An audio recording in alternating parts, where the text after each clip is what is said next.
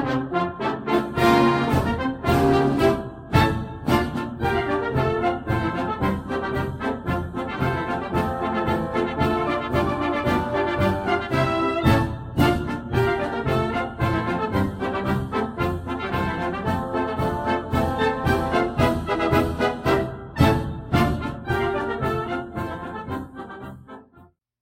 and welcome to the Harrison Podcast. I'm your host, Jerry Landry. When last we met, Commodore Oliver Hazard Perry had, quote, met the enemy, and he was ours, clearing the way for Harrison's strike back at the British after a number of humiliating blunders and setbacks by the American forces the year prior. However, before he could do that, there was some housekeeping to which he had to attend. Upon his return to his headquarters in Franklinton, Ohio, in early June, Harrison first had to deal with problems with the militia. As noted by Freeman Cleaves, quote, Western freemen were not deemed amenable to regular army discipline, and recurrent drunkenness, idling, thievery, and desertion would have to be curbed. His approach to discipline in the War of 1812 reflects that Harrison had come a long way from the overzealous young officer who had applied a harsh military punishment inadvertently to a civilian back in 1792, or episode 13 of the podcast, if you'd like to go back and learn more. He had advocated successfully for the banning of the practice of flogging in the Army, and one of Harrison's volunteers later remarked that his, quote, disposition was such a mixture of sympathy, kindness, and humanity that he was like my Uncle Toby. He would not even hurt a fly. However, this did not mean that he would not hand out harsh punishments when need be. He approved the death sentence and did not grant a pardon for a soldier who had threatened the life of an officer who was arresting him for a separate offense. But overall, Harrison tended to pardon or show leniency than harshness. Likewise, his relations with Native Americans allied with the United States was more congenial than his previous encounters as governor. Due to a recent Indian raid on a settlement near Sandusky Bay, the general public in the Northwest region was calling for harsh measures to be taken for vengeance and to secure the safety of the white settlers in the region. However, Harrison opted to call a council in which Tarhe, a Wyandot chief, speaking for all the assembled tribes represented, pledged their support for the United States and led a token detachment of warriors to aid in the American war efforts. This sufficiently cooled the tensions so that Harrison could get back to work preparing for Perry's offensive on Lake Erie.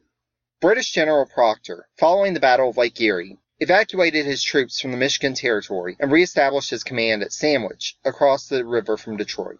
He would not stay there long before proceeding up the Thames River to Moraviantown on September 27th. By this point, Harrison was hot on his heels. His troops landed on Canadian soil that afternoon. Sandwich was fully evacuated, with the British setting fire to around 200 buildings in the town on the 28th, and it was occupied by Harrison's forces soon after. Detroit was secured, new troops and supplies arrived, and now it was time for Harrison to plan a pursuit. On October 1st, he held a council of war in which various options were discussed before Harrison decided to march up the Thames River and try to catch up to Proctor and his forces, or at least his baggage train, despite the British having a three day head start. It didn't take long before the American advance guard was engaging the rear guard of Proctor's forces. As noted by military historian John Elting, quote, Fortunately for the Americans, Proctor was even more incompetent at retreating than attacking. Proctor was reluctant to turn and fight, despite the protestations of some of his officers, as well as Tecumseh. However, finally, with the mounted regiment scouting out their position, Proctor gave the order to turn and fight less than two miles outside of Moraviantown. It should be noted that Moraviantown at that point, quote, still was jammed with their, meaning the British, supply wagons, artillery, sick, and white and Indian women and children.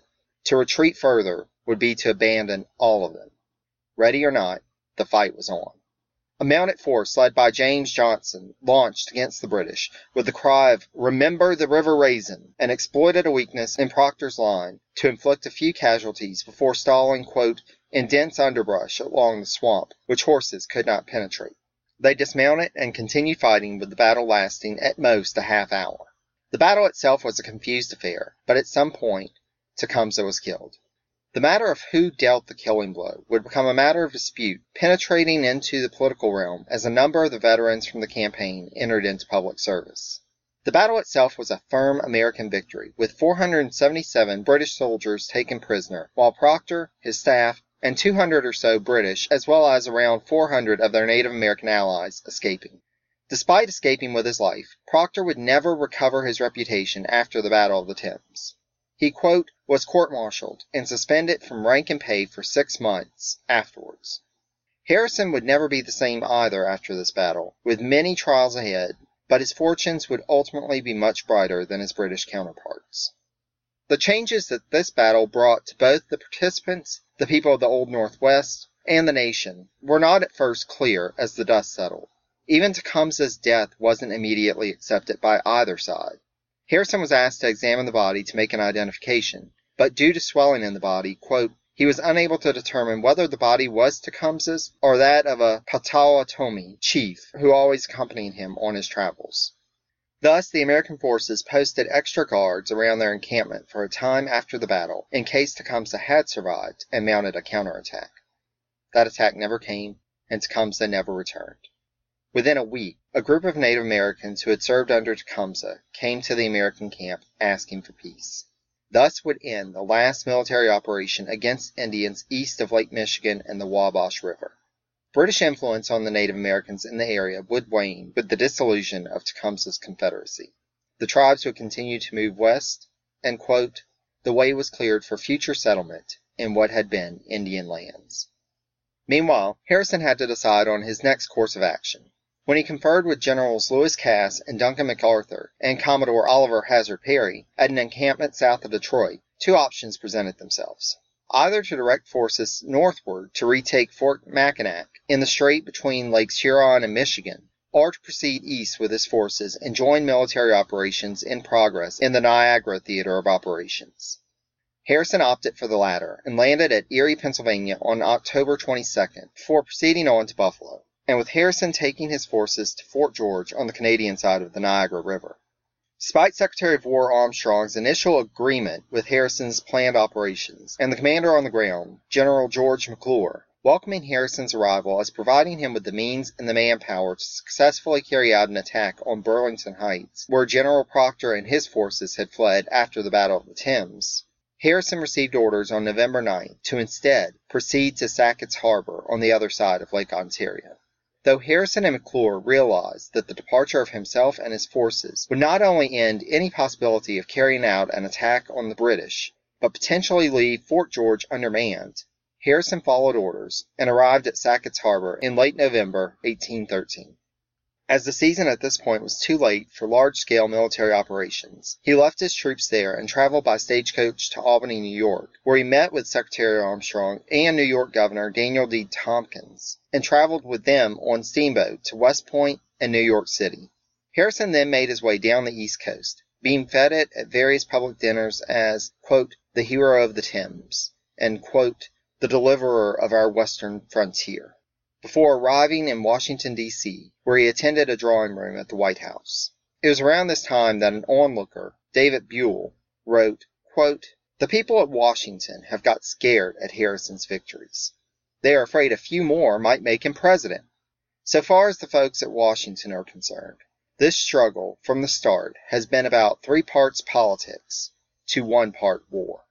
Indeed, Buell's prediction that Harrison would not be given another field command and would rather be, put out of the way, would prove to be quite accurate.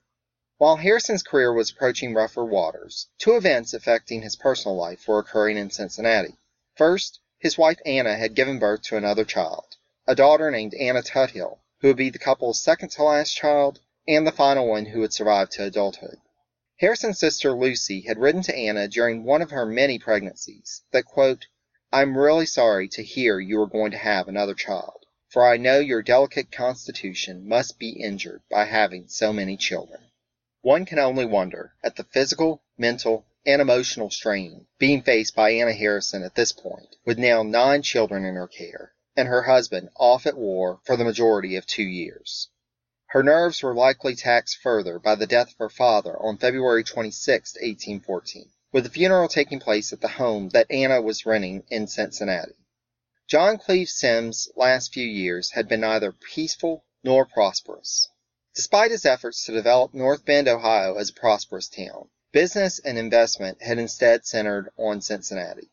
Symmes was the victim of arson as his mansion in North Bend was set on fire by a personal enemy, thus destroying all of his financial records and preventing him from being able to collect debts owed to him. Thus, he ended his life in financial and legal quandaries, which his son in law would later have to expend a good amount of time and effort in untangling. Before he could deal with personal matters, Harrison had to return to his headquarters in Cincinnati to deal with supply issues in a command stretching from St. Louis to Detroit. His latest orders from Secretary of War Armstrong were to issue orders to General Benjamin Howard and his forces in St. Louis and to, quote, lose no time in pressing forward to Detroit. If Harrison thought that meant an opportunity to prove himself once more in the field in order to receive a higher appointment in the Army, he was sorely mistaken. Armstrong, contradicting his own orders to Harrison, though fulfilling his prior understanding with Howard that his orders would be received directly from the War Department rather than through Harrison, sent orders to Howard to halt his march to join Harrison's forces in Cincinnati and Detroit. Naturally, Harrison was upset at the interference and wrote Armstrong that, quote, Apart from considerations of duty to my country, I have no earthly inducement to remain in the army, and if the prerogatives of my rank and situation be taken from me, I should much rather retire to private life. Armstrong's further actions seemed to prove that to be his wish. Armstrong did not stop with Howard in delivering direct orders to other field commanders, supposedly under Harrison's command, with the orders sometimes contradicting the orders being sent by Harrison. Field operatives in the Northwest were being put between a rock and a hard place. Meanwhile, in Washington, rumors, possibly started by Armstrong or his supporters, began circulating, quote, that General Harrison is at present so unpopular in the Western country that the people will not again enter the public service under his command. Further, a Washington based Army contractor named Benjamin G. Orr made formal charges against Harrison before Congress that, despite his contract with the War Department to supply forces in the Northwest, Harrison had instead made special purchases from a Cincinnati merchant named John H. Piatt that were more costly to the federal government than they would have been under the contract with Orr, thus insinuating that Harrison had been in collusion with Piatt to defraud the government. Armstrong presented evidence against Harrison in the inquiry, and before a reply could be received from Harrison, the House committee issued an unfavorable report, leading Armstrong to send a formal order to Harrison, quote, to submit a full accounting of all purchases by commissaries. Further employment of special commissaries, i.e., Piatt, was forbidden. Despite the efforts of Harrison's supporters in the West sending memorials to Washington arguing, quote, that General Harrison was never more popular among the Western people than he is at this time, and Harrison having legitimate arguments to counter the allegations of financial mismanagement, he could read the writing on the wall. Armstrong would continue to work against him and to throw doubt into his honorability, which could then throw his future career into jeopardy. Thus, Harrison decided to cut his losses, and wrote to Armstrong on May 11, 1814, quote, Sir, I have the honor through you to request the President to accept my resignation of the appointment of Major General in the Army, having some reasons to believe that the most malicious insinuations had been made against me at Washington. It was my intention to have requested an inquiry into my conduct from the commencement of my command. Further reflection has, however, determined me to decline the application, because from the proud consciousness I have palpably done my duty, I cannot believe that it is necessary, either for the satisfaction of the government or the people, that I should pay so much respect to the suggestions of malice and envy. It is necessary, however, that I should assure you, sir, that I subscribe implicitly to the opinion that army officers are responsible for their conduct and amenable to the decision of a court martial after they have left the service for any improper act committed in it. In that last line from this excerpt of Harrison's letter, he was throwing down the gauntlet to Armstrong. If he wanted to tangle, Harrison would bring his A game. At the same time, Harrison sent a letter to Madison asserting that he was resigning as he felt it was, compatible with his expression of patriotism, as with a proper regard of my own feelings and honor. This was not the only letter that Madison would receive. Kentucky Governor Isaac Shelby would write independently to the President on May 15, expressing that, quote, having served a campaign with General Harrison, by which I have been enabled to form some opinion of his military talents and capacity to command, I feel no hesitation to declare to you that I believe him to be one of the first military characters I ever knew. I doubt not that the command of the Northwestern Army has been one of the most arduous and difficult tasks ever assigned to any officer in the United States. Yet he surmounted all. If any arrangement should take place which may produce the resignation of General Harrison, it will be a misfortune which our country will have cause to lament. These letters convinced Madison that Harrison should be retained in command, but the President was thwarted by his own underling. Armstrong, acting on Madison's behalf, as Madison was at his home Montpelier in Virginia at the time, had already accepted Harrison's resignation before Madison could act. With that, Harrison's second career in the Army was over. Harrison would ultimately be vindicated with time.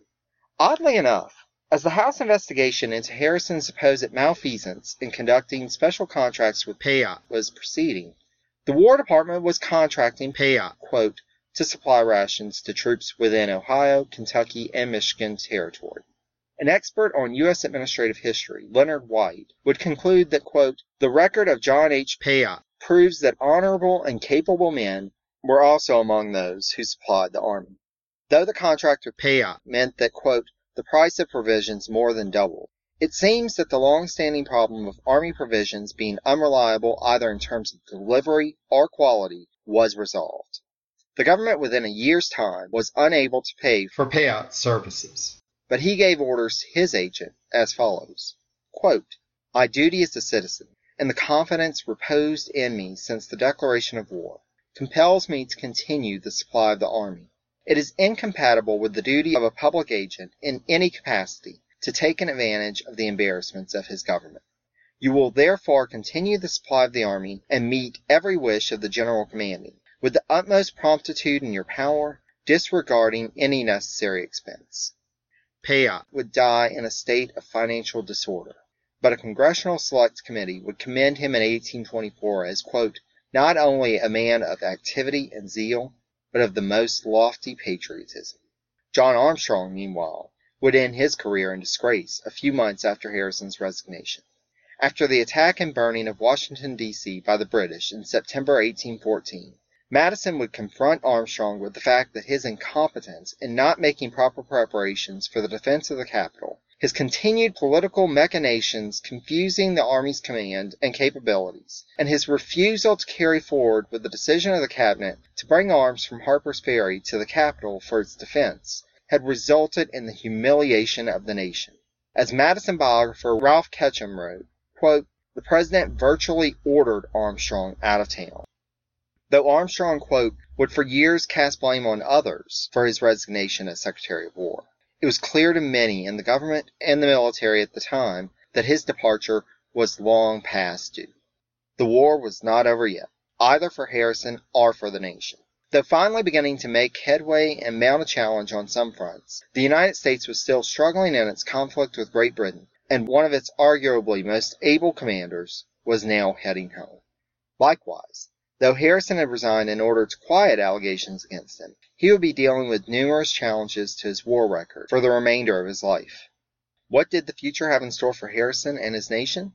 To find out, you'll have to tune in to our episode in two weeks, which I call Mr. Harrison Goes to Washington. For next week, we'll have a special treat. While General Harrison is figuring out his next steps, the Harrison Podcast is partnering with the History of the Ottoman Empire podcast where we'll travel to Istanbul around the time of Harrison's presidency and get some insight into early U.S. diplomacy in the Middle East. In the meantime, please feel free to direct your questions, comments, or ideas by email at harrisonpodcast, all one word, at gmail.com or on Facebook at facebook.com forward slash Harrison Podcast, again, all one word. You can also leave comments on and listen to past episodes at the blog at WHH dot blubrry. That's B L U B R R Y dot com. This podcast is also available on iTunes or Stitcher. Thank you so much for listening. For our American listeners, I hope you have a very happy Thanksgiving. And like Harrison at this point in his life, I hope you are able to take a break from your everyday concerns and surround yourself with family, friends, and loved ones to celebrate where you're at and to dream anew of the future to come. Take care, dear listeners. Until next time.